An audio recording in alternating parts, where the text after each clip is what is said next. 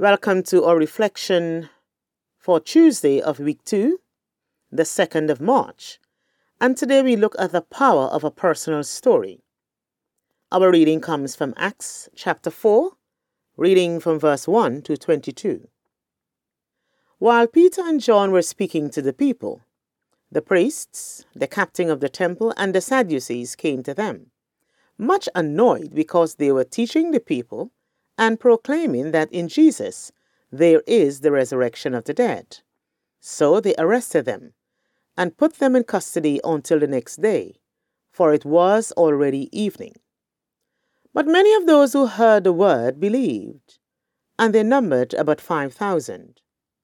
The next day their rulers, elders, and scribes assembled in Jerusalem, with Annas the high priest, Caiaphas, John, and Alexander, and all who were of the high priestly family.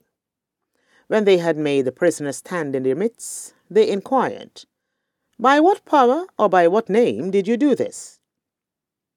Then Peter, filled with the Holy Spirit, said to them, "Rulers of the people and elders, if we were questioned today because of a good deed done to someone who was sick and are asked how this man has been healed, let it be known to all of you and to all the people of Israel, that this man is standing before you in good health by the name of Jesus Christ of Nazareth, whom you crucified, whom God raised from the dead. This Jesus is the stone that was rejected by you, the builders. It has become the cornerstone. There is salvation in no one else, for there is no other name under heaven given among mortals by which we must be saved."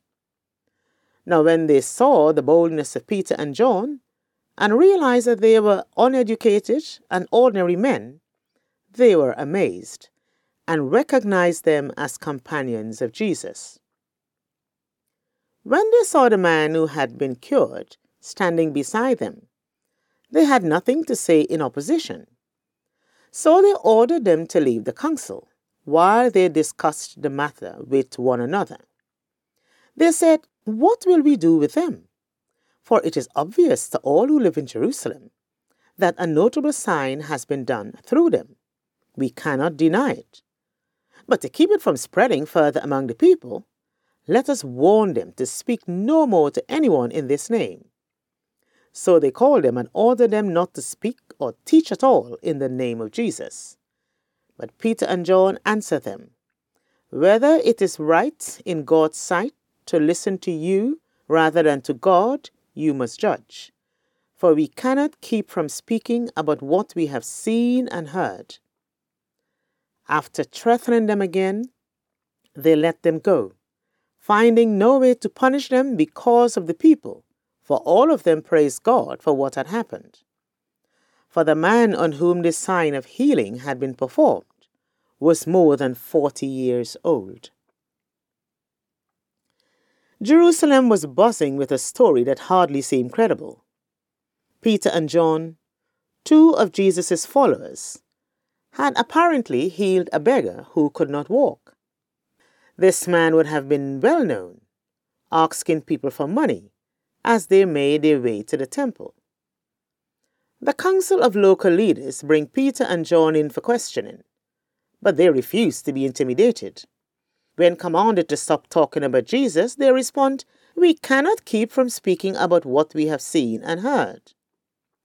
In Acts, which records the activities of the first Christians after Jesus had ascended to heaven, we see that while the preaching of the early church focuses on the facts of the incarnation, death, and resurrection of Jesus, it also highlights the personal stories of the speakers, all we have seen and heard. We all have a personal story of God's presence in our lives, and these stories are powerful. Let us pray. Thank you, God, for the story of your presence in my life. Please remind me of the power of that story, that I might give you praise. Amen.